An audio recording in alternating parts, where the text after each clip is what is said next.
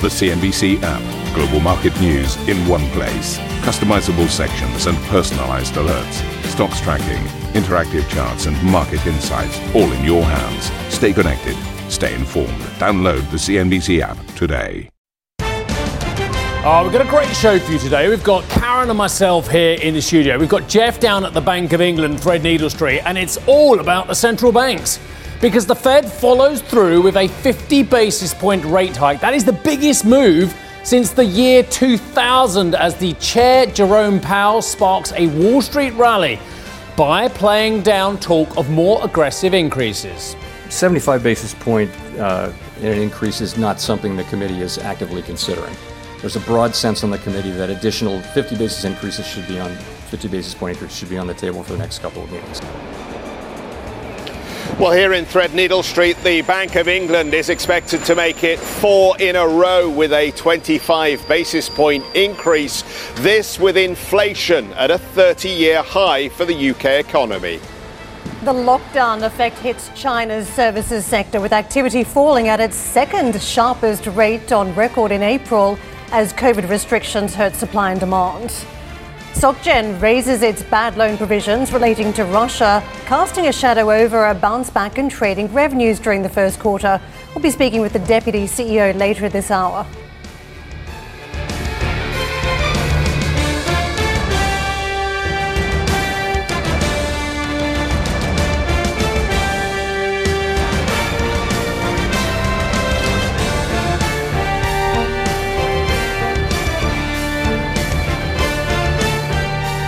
Good morning. How are you? Good morning. Very well, thank you. Good, good, good, good, good. Right, okay. I thought the market reaction, which Karen will come to in a moment, and we'll talk about with Carl Weinberg, was just brilliant. I, I, I almost hilarious. Uh, in the reaction to Steve Liesman's question, uh, because that's what it was. It was uh, in the press conference. We'll come to that in a few moments' time. So, this chap here and his Federal Reserve, uh, they have raised now rates by 50 basis points, the biggest single hike for two decades. You have to go back to Oh, the year 2000. What a year that was, if uh, those of you who are in the market. Uh, year 2000, uh, since we had a 50 basis point hike. So they've now lifted the benchmark rate uh, to 0.75 to 1%. Don't forget, it's a range. You don't have just one single level. It marks the Fed's most aggressive step yet as it looks to rein in surging inflation. However, the chairman, Jerome Powell, ruled out look, look at our graphics. This is just this is TV. You've got a big cross on 75 basis points. Ruled out tightening more aggressive,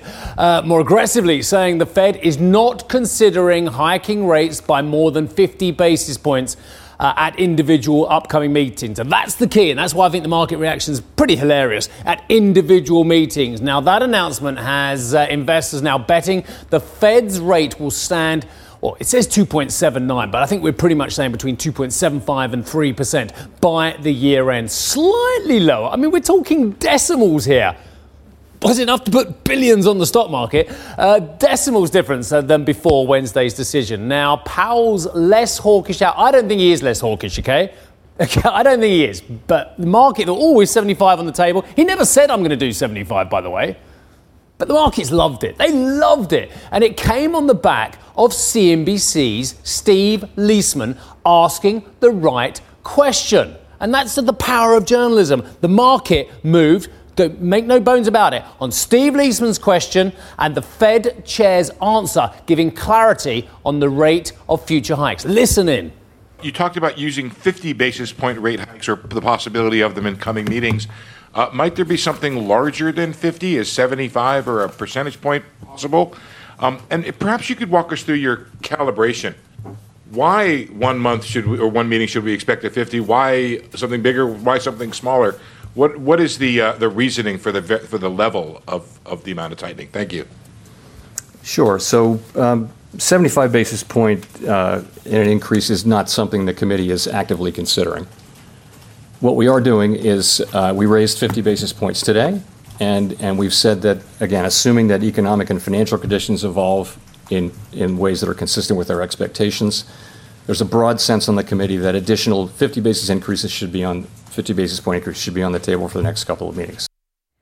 It wasn't just journalists looking for a distinction between 50 basis points and 75 basis points, 50 being a large move, 75 being a jumbo move, but it was also the market, and you could see the rally that was unlocked, the market getting rid of that worst case scenario now. And don't forget, you start to ask the question, why not 75 basis points? And there is an interpretation that perhaps it would send the, the message to the market that the Fed had been behind the curve, hence requiring such a large sized move. So 50 basis points now and potentially more down the track, still enough to unlock a rally for tech stocks in particular. You could see the Nasdaq leading the charge, 3.2% higher, outpacing the S&P and also the Dow. But those gains that you saw in the Dow enough to take the index to its best gain that you've seen since late 2020 on the other major markets. It also means a build for the week. We've had a gain of roughly about 5 odd percent for the trading week on the Nasdaq. So very strong performance. But that said, still a huge amount of pain in that stock index. We've done 20% off the record highs. So we are still in bear market territory on the Nasdaq despite these gains yesterday and over the course of the trading week. And just uh, take a look at the big tech names. There was a, a, difference too in how investors viewed the sector. I mean, Apple clearly a standout was one of the big stocks leading the major indices north, the S&P and the Nasdaq, a major player for those gains. But you did see an outsized gain in some of the areas of the market that are considered higher growth, higher risk, where you've seen more extreme selling. And you know, Meta has been one stock. Don't forget, before earnings season was down 40 odd percent put on 5 plus percent in trade yesterday. The other one ju- that jumps out to me, not just uh, around some of the usual names, the usual suspects of Amazon 1.3 higher, uh, for instance, Tesla. And this is also part of the ARK Innovation Fund. Are real momentum names in the market. And that is where we saw a fairly large step up, 5% gain in session for the ARK Innovation ETF, for instance, and Tesla, one of the key players there. So you could really see it was uh, some of the riskier areas of the market that were back in fashion yesterday. Let me me take you to the banks. Uh, again, as we talk about margin expansion for the major lenders here, typically there is an argument for the banks, but even some of these names being tented over the course of this year. But we did see uh, a fairly decent gain there for the sector. The SPDR S&P Bank ETF uh, actually bouncing 2.7%, but as you can see, outsized contributions by some of those major players. Citigroup four and a quarter percent higher, one of the strongest ones, but still 4% on Bank of America, Wells Fargo, and Morgan Stanley. A quick look at the Treasury markets. We did cool off on that yield on the 10 year, so we slipped about four odd basis points on the back of that news from Jay Powell dismissing the potential for a 75 basis point rate move down the track. 2.94 is where we approached this morning, so still elevated around that 3% mark. And I think if you take a look at that commentary yesterday, that we are still setting up for more increases and question marks around the terminal rate where we finish up on interest rates, there is a reason why we are still seeing support on these yields underpinned on the US Treasury market. Well, Fed Chair Jerome Powell said he is adamant the US economy can avoid falling into recession as monetary policy tightens. I think we have a good chance to, to have a soft or softish landing or outcome, if, if you will. Households and businesses are in very strong financial shape. You, are looking at um, you know, uh, excess savings on, the, on balance sheets, excess in the sense that they're substantially larger than the prior trend. Uh, businesses are in good financial shape. The labor market is, as I mentioned, very, very strong. Uh, and so it doesn't seem to be anywhere close to a downturn. So, just digging into a little bit more detail, the Federal Reserve made two significant adjustments to its May statement. The first outlined its quantitative tightening schedule, which will see its balance sheet wound down from the 1st of June. The Fed will reduce its asset holdings, which have ballooned to $9 trillion, by $45.5 billion per month, with that amount doubling to 95 billion from September. However, the Fed is now warning that COVID related lockdowns in China and the resulting supply chain bottlenecks will likely add to further inflation pressures, along with the war in Ukraine. Right, okay, we have got Karen and myself here in the studio. We've got Jeffrey Cutmore on inflation and central bank watch at Threadneedle Street, uh, speak to Mr. Bailey later. And we've got the great Carl Weinberg, chief economist and managing director of High Frequency Economics, joining us as well. So, Carl, uh, messaging. Um, dare I say it, uh, the Federal Reserve make a, complete hash of the transitory nature of uh, inflation over the last couple of years. A lot of economists, dare I say it, made a complete hash of it as well. But is the messaging back on track, sir? Good morning. Good morning. Well, the messaging is that they're going to hike interest rates to kill inflation. And uh, that's a good message in the sense if you're worried about inflation. But history shows that this notion of a soft landing that Fed Chair Powell talked about yesterday is kind of more of a dream than a reality. Uh, over the last uh, 50 years, uh, we've seen uh, the Fed uh, cause six recessions. Well, we can't really say they caused it, but maybe it's only a coincidence that uh, we've had recessions after the Fed started hiking rates six times out of the eight times they moved into tightening over the last 50 years. So it's good news and there's a relief factor that it's only 50 basis points instead of 75 basis points. You know, kudos to Steve for a great question. But nonetheless, all right, the end game in this, if the Fed is going to beat inflation by raising rates, it's going to have to cause a recession to do so. Uh, well, well, hang on a second. Is it to? Is there going to be a recession and, and, high inflation because the Fed was asleep at the wheel when it should have actually been hiking rates, perhaps at a more moderate rate, to uh, douse this economy? It should have been buying back these mortgage-backed securities and these treasuries in order to withdraw a bit of liquidity. Now it's panic stations, isn't it, Carl? I wouldn't call it panic stations. I'd say that the Fed, as well as many economists, including myself, are surprised that year over year price increases have gone as high as they are. Many economists, including myself, and I suspect the Fed, and listening to Andrew Bailey, the Bank of England as well, um, they're wary that there are temporary supply factors that are going to, over time, work their way out, and that this won't become a persistent inflation. So I don't think they were asleep at the wheel. I think they were doing their job, which was being responsive and reactive to the data. And as the data evolved, they they amped up their uh, their wariness about inflation and they increased their their actions to contain it. I think it was the right and prudent thing to do. Yeah, you brought in uh, Andrew Bailey. So, um, Carl, good morning to you. Let, let me uh, throw a question at you from Threadneedle Street and the Bank of England. Um, clearly, the messaging has been fairly similar from the Bank of England. They feel that they need to take back this accommodation. But the reality, of course, is that the economic data on the demand side is deteriorating, as is the confidence data. Do you think it would be perhaps more prudent at this stage if they took a pause this meeting just to wait and see what happens next with the Russian invasion and supply chain, supply chain constraints?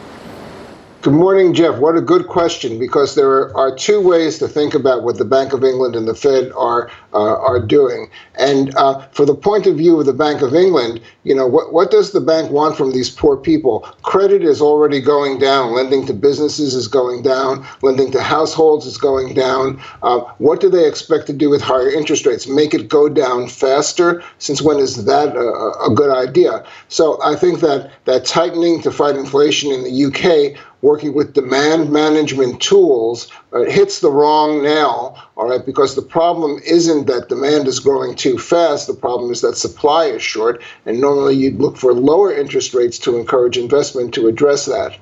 Having said that, there is a case which can be stated clearly and makes sense under these circumstances for renormalizing interest rates. And we saw the bank move toward that kind of language in its last minutes. All right, interest rates are too low right now to be sustainable in the long term without causing problems. This is an opportunity to move interest rates back to more normal levels. And in that sense, I can understand what the bank is doing, although I do still, I still am critical that the timing is not ideal for raising interest rates right now, given what's happening on the demand side. Of course, messaging and perception is incredibly important when it comes to this interest rate story. And Steve started with that with regard to the Fed. Let, let, me talk about the Bank of England because at times I think people have been concerned that the messaging has not been clear and consistent from the Bank of England. Is there any way in your mind that they can maintain easy or relatively appropriate financial conditions, i.e., not have too much tightening in bank lending, auto loans, and so on and so forth, and still hike 25 basis points? Uh, it's a delicate, delicate problem, and I don't think that at this particular juncture given all the uncertainties that lie ahead, that this is the right moment to be hammering down a consumer whose spending is already declining if the retail sales data that we've been seeing are any indication of what's been happening, and the survey data coming out of CBI and uh, BRC.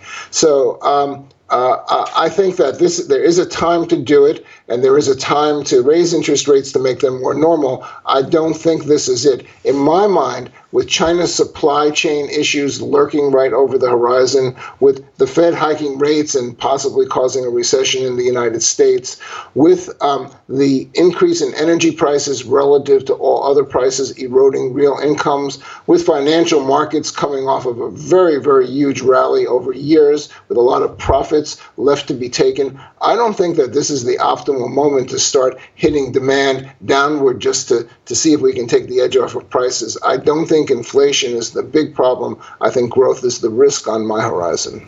Carl, it's Karen jumping in. Can I ask you about the housing market stateside? Because in the past, when we've spoken about a recession, often the, the US housing market has suffered, and this time we've got mortgage rates at the long end uh, well above 5% at this point, and we've seen applications fall double digits as a result.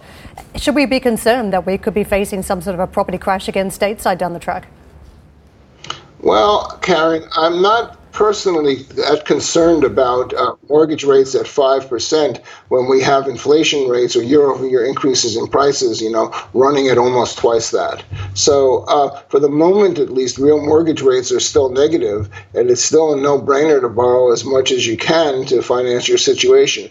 Now, where you start to get into trouble will be when prices stop rising at this high rate. And let's just take a deep breath and remember that every time inflation has gone up, it's also then gone down. So, unless prices continue to rise at this rate forever, there will come a time when those rates become more positive and more binding. But for the moment, at least, all right, it still makes sense to buy a house if you possibly can, if you can get the down payment together, and if you can get through elevated uh, borrowing standards. Uh, so, I don't think there's a housing crisis imminent but there could be one down the road. Of course, jobs, jobs, jobs is what we watch too to see whether people remain employed and whether they can pay those mortgages. But the other big factor here is the uh, changes to the balance sheet. And typically, we often focus on interest rates. It's catchier, it's easier for the market to understand. But I know the, the lack of liquidity that you can see with some of the balance sheet tightening or runoff of some of the exposures on treasuries and mortgage bonds can actually have a dramatic impact on the financial markets. This time round, with what's been spelled out,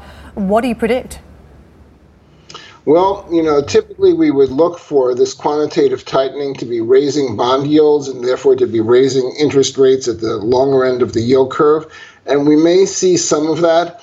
But you know, if you held economists up against the wall a few months ago and you asked them what the gain from quantitative easing has been to the economy, they'd say, well, it's 100 basis points or so taken off of bond yields. So going back the other way, symmetry suggests that the total amount of pain, if you will, that we're going to feel from quantitative tightening is going to be 100 basis points, and it's going to be spread over a very, very long time because it's going to take a long time to unwind all of these asset purchases. So uh, I think there is some uh, fill-up, if you will, to the uh, expectations that we should have for the yield curve to rise through all of this, but uh, not really uh, a deal maker. It's going to be the action at the short end and the sequence of 50 basis point hikes uh, from the Fed that's going to be driving the yield curve higher and steeper near term. Carl, thank you so much for joining us today. Such a big day for the markets and the wash up from the Fed. Carl Weinberg with us, Chief Economist and Managing Director at High Frequency Economics. Uh, plenty of central bank action this side of the world today, too, as the Bank of England is set to hike rates to their highest level since 2009, as the UK battles a cost of living crisis not seen since the early 90s. Governor Andrew Bailey is expected to announce a 25 basis point hike, the fourth rate increase in a row. UK inflation hit a 30 year high of 7% in March. Let's get out to Jeff for more. Jeff, we're expecting more forecasts on inflation, but also that rate move. It's quite interesting, isn't it, as we talk about a cost of living crisis that's pressuring consumers? Some of them could face even more pressure today. No, absolutely. And it's, it's interesting um, how there's been a, a, long line of former committee members who've uh, spoken to the media and talked about how they think this might be time for a pause. You know, Adam Posen, uh, Danny Blanchflower, uh, many of them thinking that, as Carl Weinberg was pointing out, as demand is already weakening in the UK economy, this is perhaps not a time to test the economy's resilience, to test the consumer's resilience, with a fourth rate hike. But the messaging has been such, as you know, that it is likely that we will get this 25 basis point move. And we're also anticipating that the uh, forecast on the inflation outlook could potentially nudge us briefly into double digits, but we'll have to wait and see as to how that ultimately turns out here. The, uh, the March hike was uh, described as a dovish hike because when you read uh, a lot of the commentary uh, produced by the Bank of England itself uh, about the current state of the economy, you might have been surprised when you got to the last sentence, which effectively said, and based on all that, we've decided to hike interest rates 25 basis points. So the balance of risks has increased even further here as we've had another set of economic data which does show that consumer confidence is weakening, that retail sales are also weakening, and that ultimately um, the overall demand picture looks to be a little bit softer. And it was very interesting uh, looking at the media commentary coming into this. I mean, I don't often read the Daily Express, but it struck me that their headline was Interest Rate Horror as we go into the Bank of England meeting tomorrow. Now, I, I don't suppose the uh, Bank of England governor uh, reads much of the Daily Express or takes much notice of it either, but he will be aware that the pressure is increasing on the bank as it takes this hawkish line on the interest rate path. And the other reason today is interesting, Karen, and, and it may be lost on uh, a lot of our um, uh, international viewers, perhaps, who are much more focused on just where interest rates are going and what that means for the pound. We do have local elections here in the UK today. And whilst that is not going to lead to a change of government, and it's certainly not going to mean the ouster of Boris Johnson, it will send a message to the Conservatives about how people are feeling about their lives and their livelihoods. And that is just the kind of message that could ultimately prompt Boris Johnson to reshuffle his cabinet. So it'll be very interesting to see what the outcome is of uh, the uh, local elections here and whether ultimately it is the so called cost of living crisis that persuades people to vote against the Conservatives this time round. But We'll refocus on interest rates, 25 basis points expected here. That would be the fourth in a series of uh, hikes since December. Back to you. Jeff, thank you. Appreciate the reminder to go out and vote today. Uh, let's take a look at uh, what's coming up. And of course, I think uh, the pound is going to be very fascinating today and to see whether we can wrestle back the narrative from the dollar. Rosanna and Juliana will bring you the decision from the BOE later on today, 12.55 CET. And Jeff will sit down with the governor, Andrew Bailey, later on today. You can catch that interview on cnbc.com from 1700 CET. Well, coming up on this show, all that central bank stuff, which is absolutely fascinating, isn't it? Plus, the Chinese service sector activity unfortunately plunged uh, in the latest number as Beijing persists with its zero COVID strategy. And, oh, the podcast, Karen. Oof. All the latest on the Fed's aggressive rate path. Remember, you can check out our podcast.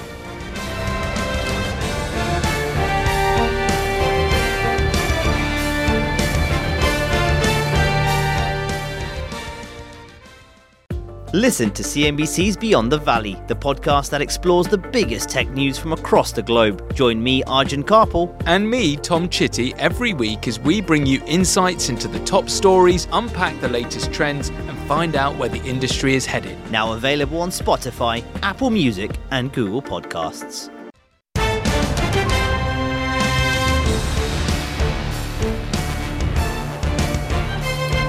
Right, Chinese service sector activity has plunged to its lowest level in more than two years amid strict COVID lockdowns in key cities. The Caixin Services PMI fell to 36.2 in April from 42 in March, the second steepest monthly decline on record. But Sam, good morning to you who joins us from Singapore. Does this mean that the markets and people will get excited about more stimulus coming uh, from the PBOC, more stimulus coming on a fiscal front as well? Yeah, that's exactly right, Steve. And what we've seen today is uh, continued gains when it comes to the mainland markets. Uh, for the first day of trade, of course, the mainland markets playing catch ups after that May Day holiday, but uh, certainly helping lift sentiment. Are those further pledges, as you say, by the PBOC of more monetary support, uh, certainly more targeted approach rather than that sort of broad monetary easing, as it's been sort of uh, suggested that they are taking a much more restrained uh, approach. But they are certainly talking about focusing on those businesses that have been hard hit by the pandemic, and particularly the services sector, which, as we saw in the data today, has really been feeling the pinch from those lockdowns that we've seen in places like Shanghai, but also uh, the partial lockdowns, of course, in the, in the communities that we've seen in places like Beijing. What we have seen now is really a sharp deterioration in what is a key sector over in China. Of course, the services sector makes up for some 60% of the economy. It is a huge generator of jobs, and we saw uh, from that Caixin survey actually the uh, second sharpest contraction since records began back in 2005, and this was the lowest reading since February 2020, really at the height of the outbreak when most of China was, of course, uh, in lockdown. So this is just really further evidence now uh, of the profound impacts that those lockdowns are having in places like Shanghai. You've got to remember that uh, it was always going to tell a lot better story than numbers that we got in April because, of course, a lot of residents over in Shanghai were largely confined to their homes for most of the month. And so we saw with the smaller and private firms a pretty similar story to what we saw with the official firms as well. So, as I say, this is being felt across the board. In terms of the breakdown, those new orders, uh, the business contracted further as uh, really those COVID curbs took a hit to domestic demand. Those companies really struggling uh, with that, with those lockdowns. We also saw those inflationary pressures continuing. And some companies actually had to drop their prices for the first time in eight months to try to attract some of those new business, but at the same time, you had those input costs, as we've been talking about, uh, also feeding in. So those companies weren't actually able to pass on the costs and employment, which of course we know is a big focus for the government as well. That also fell for a fourth straight month, although it was marginal. But uh, as I say, we are seeing some positivity in the markets. Investors, Steve, really now betting on some of those stimulus pledges that we are seeing from the policymakers. Thank you for listening to Squawk Box Europe Express. For more market moving news, you can head to CNBC.com. Or join us again on the show with Jeff Cutmore, Steve Sedgwick, and Karen Tso, weekdays on CNBC.